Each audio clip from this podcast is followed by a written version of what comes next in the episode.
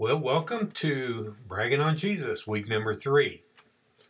Now, today we will be looking at uh, the fourth chapter of John and uh, the woman at the well of Sychar in Samaria.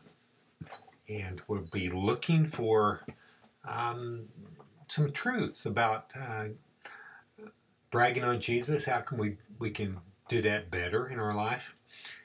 And then the assignment for next week that we can work on today a little bit and throughout the week is to write a poem from some truth out of the text today. All right, let's go ahead and begin John 4 uh, with verse 7. A woman from Samaria came to draw water. Jesus said to her, Give me a drink. For his disciples had gone away into the city to buy food. The Samaritan woman said to him, how is it that you, a Jew, ask for a drink from me, a woman of Samaria? For the Jews have no dealings with Samaritans. Let's pause there for a moment. Now, question What might seem risky in how Jesus engaged this woman? Well, number one, I guess uh, she was a Samaritan. The text says that. Uh, she's a woman and she's from Samaria. And the Jews don't have dealings with the Samaritans. See, the Jews looked at the Samaritans as um, a mixed bloodline, half Jew. They were unclean. And they, as the general rule, they were prejudiced against them. So a Jew that was taking a journey, uh, he might go around Samaria to get to his destination. He, he would be willing to, to walk further than he needed to. That's how serious they were about this. So that was quite a risk for, for Jesus to do that. Um, you know, and sometimes we do need to take risk to engage people for the gospel. Now, what Jesus said was it was not a level one, uh, nice weather today or how are you type conversation, but it was one that called her to action. So that's something else that was risky here. He said, uh, you know, he asked her for a drink, right? Now, uh, you know, uh, usually we don't just go up to walk walk up to somebody we've never met and ask them for something. Uh, but I think Jesus actually he pressed her he was discerning. We need to have discernment in our life, in relationships. But he pressed her to the edge of her comfort zone and a little further. He didn't he didn't just overwhelm her and say, You're a sinner and need to be saved. No, that might have pushed her away. But he pushed her just a little bit to the edge of her comfort zone. Um, in a, in a way that she would have to make some kind of response you know, uh, you know, you can say "Have a nice day" or "It's a wonderful day. How are you?" without even making eye contact. But Jesus asked her for something, and uh, you know, some people um, they don't want help from anybody. They and um, and this woman may have been that way, but she was a woman that was, uh, you know, and this man was a Jew, and uh, and uh, she didn't know him. She was probably wanted to shrink back into her shell. But Jesus called her to a response of some type. And like I said, some people don't want to be helped for whatever reason, but at the same time, they have some uh, a type of compassion in their heart, and they are willing to help others. And Jesus may have discerned that. So, uh, but it was risky. Everything he did was risky, and as a believer, we cannot just stay in our comfort zone and expect to to share the good news throughout the world. You know, we have to to to break out of that. Verse 10, Jesus answered her, If you knew the gift of God and who it is that is saying to you, Give me a drink, you would have asked him and he would have given you living water. So if you knew the gift of God uh, and who I am, you know, that is asking for a drink, you would have asked, you gave him, you know, ask him for a drink. Well, the gift of God reminds me of uh, Romans 6.23, for the wages of sin is death, but the gift of God is eternal life through Jesus Christ our Lord. So, Jesus, He would be paid the wages of our sin um, that we might have the gift of God, eternal life that comes only through Him. So, uh, Jesus was, was beginning to expound the gospel to this woman, and, and He did it in a way that, um, that maybe wouldn't have uh, caused this woman to to make a decision about what he was saying right away. You know, she eh, Jesus began to bring the gospel to her in a way that she had never heard of it or thought of it. I think living water, right? So people in the United States might be hardened or desynthesized to words like believe or salvation or be saved. You know, they've already rationalized them away. So, you know, I think we can ask God to give us um, what Jesus had here new ways uh, to uh, new words and phrases, uh, you know, to to share His glory as we see glimpses of His glory uh, in ways that we can share it that people have never heard of, that they've never, they've, they, their heart hadn't been hardened to to the phrases, they hadn't rationalized them away. Uh, so uh, to speak to people in different language than the world has, has, has talked about so long that, that they've heard. And so Jesus did that, I think. Verse 11, the woman said to him, Sir, you have nothing to draw water with.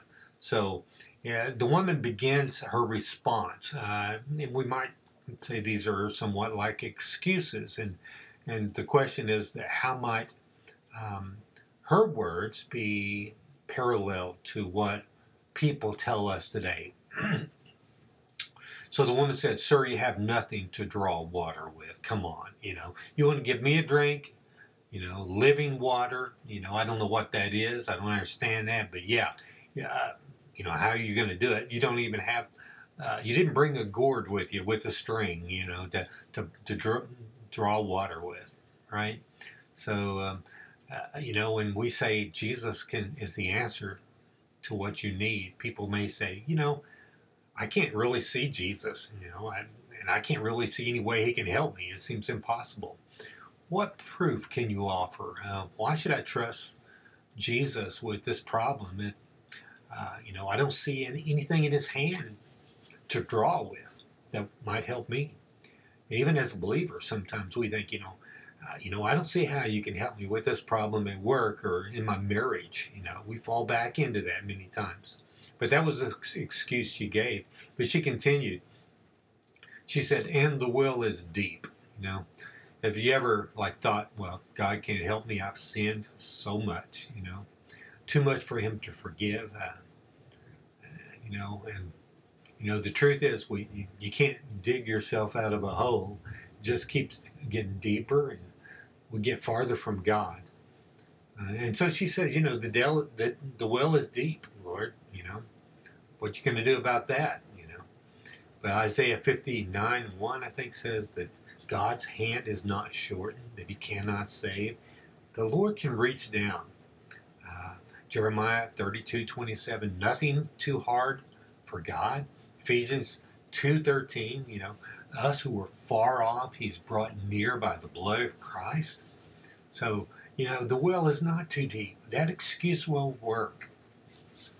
And then she kept she kept on. She says, "Where do you get that living water?" So so what basic excuse here is she giving? You know, what do you think? By the way, Jesus, uh, you need to tell me how all this works. You know, where where does that living water come from? You're talking about. If I can't understand it perfectly, why should I believe you? All right. You know, and we, we, we're that way right? People are that way. Um, they don't want to take God's word. He has proved himself forever, you know, in history and in the Bible and in our own life. And, and yet we don't want to take his word for what he says. We don't want to trust him for the living water. And then she goes on, verse 12 Are you greater than our father Jacob? He gave us the well and drank from it himself, as did his sons and his livestock? Yeah, yeah that's a that's a great question, isn't it? Are you greater than Jacob? You know, it was uh, the promise of Jesus that was made in the Garden of Eden uh, to Adam and Eve that through the seed of the woman would become the, the only hope for mankind's sin, the one who would crush the head of, of Satan, of the snake. Um, and the promise was given to Abraham and to Isaac and to Jacob. You can see in Jacob, this one who dug the well in Genesis 28 14, how uh, it, through him, you know, all the world would be blessed, uh, all the nations, all the peoples of the earth. Uh, and it was through him that Jesus would come. He was one of the, the ancestors of Jesus. It was all about Jesus. Even Jacob was Jesus. Is he greater than Jacob? You know, uh, and people today might say, you know, is Jesus just a good man, or who are you, Jesus? Are you greater than Buddha or Gandhi or Muhammad? No. Muhammad Ali said he was the greatest. Are you greater than him? Well, Colossians 1.16 says that, uh, speaking of this one who was standing at the well with the woman, he says uh, of, of Jesus, all things were created through him and for him. And he is before all things, and in him all things hold together. Yes, Jesus is greater. Hebrews 1 3. He is the radiance of the glory of God and the exact imprint of his nature. And he upholds the universe by the word of his power. That's this one the woman is speaking to and asking, Are you greater than Jacob? And uh, Jesus says something unexpected and strange next. And um, he says, verse 13 Jesus said to her, Everyone who drinks of this water, that would be the well water, will be thirsty again. But whoever drinks of the water that I will give him will never be thirsty again. The water that I will give him will become in him a spring of water welling up to eternal life. The woman said to him, Sir, give me this water so that I will not be thirsty or have to come here to draw water. So, did she get what Jesus was talking about? No, not at all. You know, not yet. And I think when we're bragging on Jesus, when we plant the seed of the gospel, it does not always sprout immediately. Even for the elect that God chose, some, uh, some, sometimes seeds don't sprout until they've they've gone, they're in the soil, and they they've been there for hard winters. Many hard winters have to come, or some sometimes the seeds don't sprout until an extra wet period comes in in in the ground, you know, and, and the water stays wet for a long time. But then some soil uh, in, in some soil, the seeds sprout very quickly. And it would be so for this woman, but we should have patience, I think, uh, because that's the way God works. In its time, the seeds sprout. Verse 16 Jesus said to her, Go, call your husband and come here. The woman answered him, I have no husband. Jesus said to her, You are right in saying, I have no husband, for you have had five husbands, and the one you have now is not your husband. What you have said is true. So Jesus, uh, you know, first he told her to give him a drink, and now he says, "Go call your husband." I mean, he's he's keeping the, the riskiness going, isn't he? Uh, but I think he's intriguing her with what he's saying. You know, there's something there, and she wants to get it. Um, and now, Jesus tells her some things, uh, and she begins to believe. Uh, this man is speaking for God, I think. How did he know this, you know? Uh, and uh, the woman said to him, Sir, I perceive that you are a prophet. Our fathers worshipped on this mountain, but you say that in Jerusalem is the place where people ought to worship. So I think we can see that, you know, the seed of the gospel is beginning to sprout to crack open and to sprout in the soil of her heart. Because usually when someone hears the gospel, um, you know, they don't stick around very long if, if it's contrary to what they want to hear. And so she was staying there. She continued to listen to Jesus and she engaged in the conversation. So I think the gospel was at work in her life. And, you know, her sinful condition even was was addressed and that she did not deny that at all. She I think she it was like, yes, you're right. I you know, I've lived a life of sin and I'm not married. And uh, and honesty and confession are important in coming to Christ. And that seems to be a work in her life coming through. Verse 21 Jesus said to her, Woman, believe me, the hour is coming when neither on this mountain nor in Jerusalem will you worship the Father. You worship what you do not know. We worship, uh, speaking, I think, of the Jews, what we know for salvation is from the Jews. So they did have the scriptures. Yeah. But the hour is coming, and now is here, when true worshippers will worship the Father in spirit and truth. In spirit and truth. For the Father is seeking such people to worship Him. God is spirit, and those who worship Him must worship in spirit and truth. So Jesus was uh, continuing to talk about spiritual things with her and to draw her from seeing the living water as, as physical water and it's something spiritual. And he was speaking for God. She recognized him as a prophet from God. And notice, I think we can take a pointer from Jesus here. Um, did Jesus say, you know, I think this about the truth. I think this is true, or this is my opinion about what God's word means, uh, or you know, this is uh, you know from my perspective, I I believe this. No, Jesus did not say it's his opinion. He spoke with confidence and assurance. Uh, you know, God's word is hundred percent true. You know, I think when we uh, brag on Jesus, sometimes we fail. We present our beliefs as uh, perspectives, personal perspectives, and uh, so that we might not be too judgmental or harsh. And this this many uh, diminishes the truth of the gospel.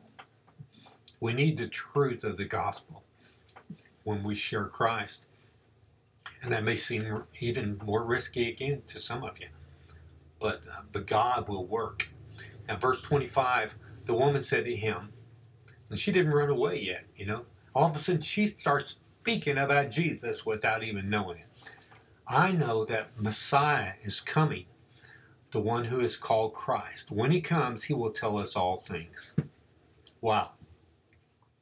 So I believe the uh, the Spirit uh, of God was at work in her life, and the seed of the gospel was was was coming, uh, beginning to sprout.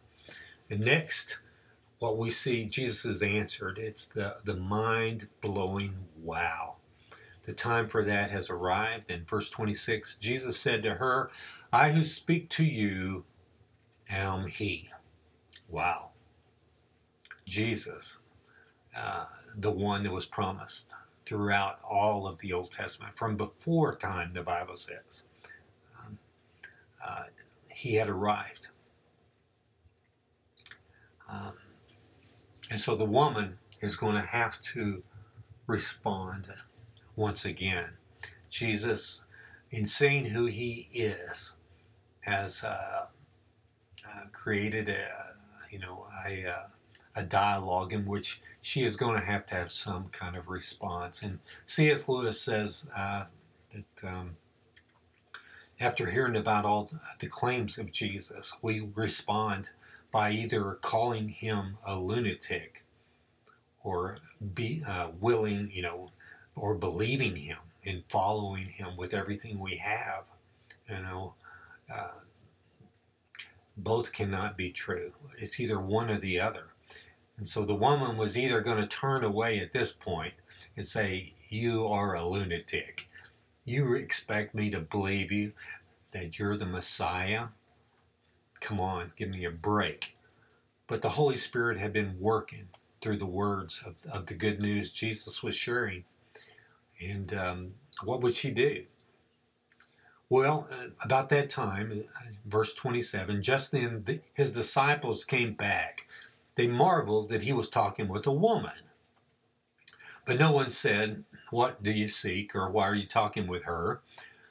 Um, so the woman left her water jar and went into town and said to the people, Come and see a man who told me all that I ever did. Can this be the Christ?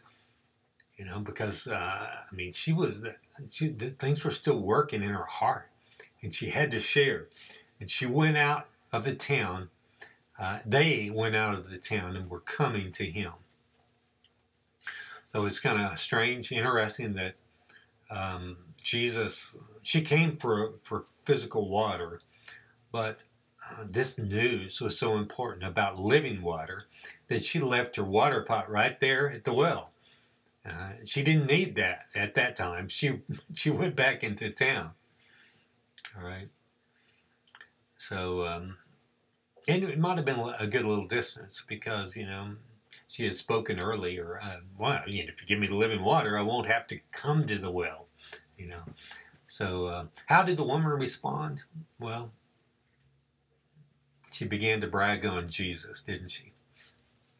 Let's um, let's uh, continue verse 31. Meanwhile, the disciples were urging him, saying, Rabbi, eat. But he said to them, I have food to eat that you do not know about. So the disciples said to one another, Has someone brought him some to eat? Jesus said to them, My food is to do the will of him who sent me and to accomplish his work. So Jesus is um, talking about missions here. So, how is staying on mission like eating food?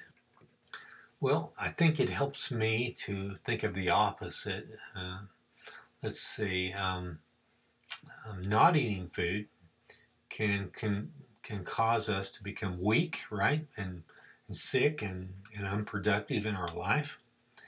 Um, so, for a believer, not staying on mission can do the same to us spiritually. It can cause us to be unproductive. So, uh, you know, as we stay on mission in life for Christ, it's like eating. And it, it gives us spiritual strength in the Lord. You know, He is with us, and we accomplish those things uh, that He has called us to do, and, uh, and we have uh, His power and His joy, and we're able to be productive in the mission. All right. So uh, Jesus said to them, My food is to do the will of him who sent me and to accomplish his work. So this uh, being on mission gives us joy and inner strength, you know, know, obedience to Christ. Verses 35 to 38. Jesus talks to his disciples about uh, some more about sowing and reaping in the mission, and you can read that on your own. Yeah, but continue with this particular story, then back to the woman and and uh, the the people in Sychar, verse thirty nine. Many Samaritans from that town believed in him because of the woman's testimony. He told me all that I ever did. So when the Samaritans came to him, they asked him to stay with them, and he stayed there two days, and many more believed because of his word. They said to the woman, It's no longer because of what you said that we believe, for we have heard for ourselves, and we know that this is indeed the Savior of the world. So I think we can see evidence that they became believers, true believers in Jesus. Um, they willingly came to Christ and they professed Him as Savior of the world, and they asked Him to stay. You know, um, they were like the woman, they didn't run away from Christ. Uh, they didn't just say a few words uh, as a prayer to sure up their salvation and then go back to living their life for themselves. They, they wanted to be around Jesus and, and learn more about him, see his glory, and be transformed themselves personally. Um, so, you know, there's a story about um, a couple young men, brothers. They were twins. They went to an art museum and um, they came to the Mona Lisa and they stood there and looked. And but one of the, the boys, he uh, he was bored. I mean, he he left and left the other his brother there at the at the painting.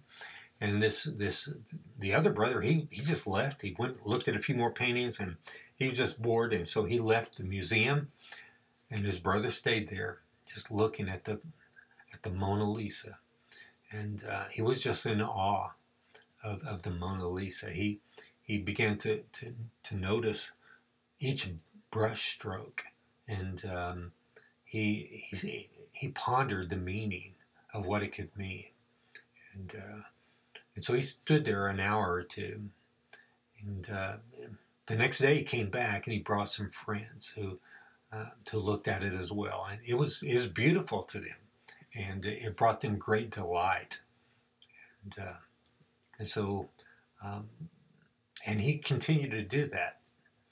Um, kept coming back and looking and thinking and pondering. Um, that's the way it is with Jesus. If he is beautiful to you, you know, you're going to want to spend time with him and, and think about him and ponder him. And that's what the, the Samaritans did. They wanted Jesus to stay. All right, so uh, that's good evidence if you love being around believers and you love coming to church and, and studying God's Word, uh, then if Jesus is beautiful, if He's good news to you, uh, then that's good evidence that, that you know Jesus uh, as your Savior. So today we're going to write a poem about some truth we, we might see in this text. Um, and a, writing a poem can be simple or complex. For me, it usually starts off pretty simple because I might write a poem um, when I'm having difficulty understanding or focusing on a certain passage. Writing poetry, it can be very therapeutic. It is for me. It causes us to to ponder and pause and think instead of rushing through what we're writing um, or what we're reading if we're trying to understand a text. Um, so it can be helpful to understand a difficult passage because of this, I think. There, there's no really rules for writing poetry. Some write with rhymes, cadence, rhythm. Others actually count out the syllables of each line in each word. And uh, to some, exact rhymes are important. To other, other people, near rhymes or no rhymes are just fine even. And even some, I, I, like this, they lead the reader to expect a rhyme and then they leave them hanging somewhat. So, George Herbert was a, a Christian, Christian pastor and a poet. He, he only lived to be 39. He died in 1633. And he, he read some of his poems from the pulpit when he preached. Um, and um, when he was uh, sick, he sent some of his, uh, or he sent his poems to a friend, and he instructed him uh, that he should, uh, if they, if he didn't like them, he should throw them in the fire. Right? He wanted them to be used for God's glory, but it, uh, he didn't know. But he sent them to his friend. His friend liked them. He published them, and you can find his works in in the book called the the, the Temple and so uh, they, his his poems are, are, really complex. Most of them are. Um, uh, I mean, you know, some some poetry there's uh, there's bridges and and choruses and different structure. His is very structured, uh, and some sometimes it's hard to figure out. But but they're fantastic poems. They are written in the language of his day, so that creates a little bit of a barrier but um, but there there's some some very some people think they're some of the greatest poems written. So you can actually buy that for your Kindle or your your e-book uh, still. So that so that's what we're, we're going to be doing writing poetry. And uh, just in closing, I want to ask you where is Jacob's well in your own life? There's something for us to ponder. It might be at the water cooler at work or convenience store where we get gas or McDonald's, Carlitos, uh, you know, where we, we, we do Bible studies with people or have accountability meetings or your, your Jacob's well, um, you may maybe digging a well uh, with your children and teaching them scriptures and teaching them about Jesus. And, and they're going to go on and teach their children and their children will teach other, their children. And so this will be a well uh, that will continue to give a living water for generations to come. Uh, maybe you participate in missions and in other ways. But the question is, how can I intentionally dig wells where I go and in my own backyard. So it may be you want to, begin a small group or a backyard Bible study. Uh, so uh, those are some ideas. There's many more. Um, I want to close with a poem and then I'll pray. This is one I wrote. It's called Two Wells.